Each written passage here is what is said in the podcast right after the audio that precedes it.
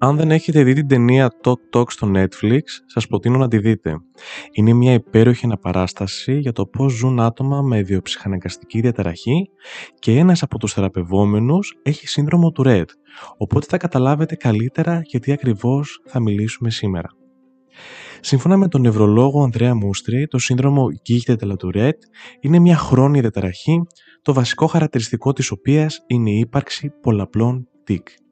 Είναι αρκετά σπάνια και αφορά το μηδέν κόμμα τρία με ένα τοις εκατό του πληθυσμού. Επίσης, φαίνεται να διαφέρει από φύλο σε φύλο, αφού είναι τρεις με τέσσερις φορές συχνότερο στα αγόρια σε σχέση με τα κορίτσια, ενώ δείχνει τα πρώτα του συμπτώματα κατά την παιδική ηλικία.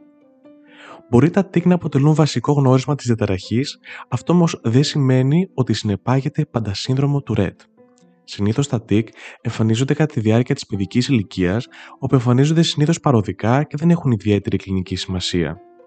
Για να διαγνωστεί κάποιος με Tourette, θα πρέπει να ικανοποιούνται κάποια συγκεκριμένα κριτήρια για τα τικ του.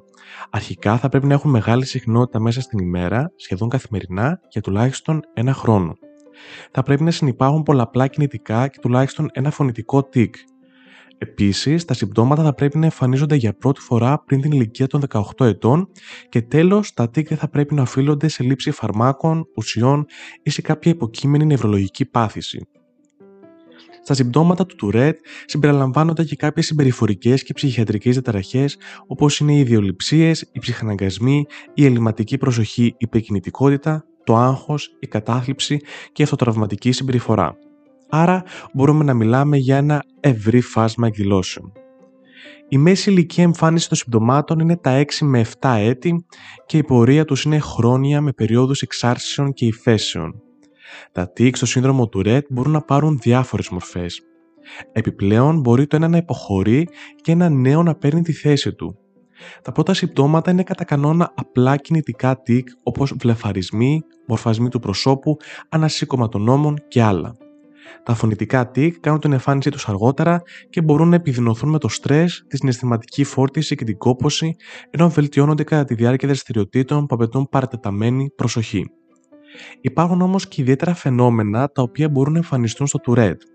Κάποια από αυτά είναι η παλιλαλία, η οποία χαρακτηρίζεται από την επανάληψη λέξεων, συλλαβών ή φράσεων και η κοπρολαλία και η κοπροπραξία. Αυτοί οι όροι χρησιμοποιούνται για να περιγράψουν την ακούσια χρήση ευριστικών φράσεων και την ακούσια εκτέλεση προσβλητικών χειρονομιών αντίστοιχα. Μέχρι στιγμής δεν υπάρχει κάποια εργαστηριακή εξέταση για τη διάγνωσή του, αλλά στηρίζεται στο συνδυασμό διαφόρων δεδομένων από το ιστορικό και την νευρολογική εξέταση των χαρακτηριστικών και της διάρκειας των τικ, της ηλικίας έναρξης των συμπτωμάτων και του αποκλεισμού παθήσεων ή καταστάσεων που μπορούν να μιμηθούν το σύνδρομο Tourette.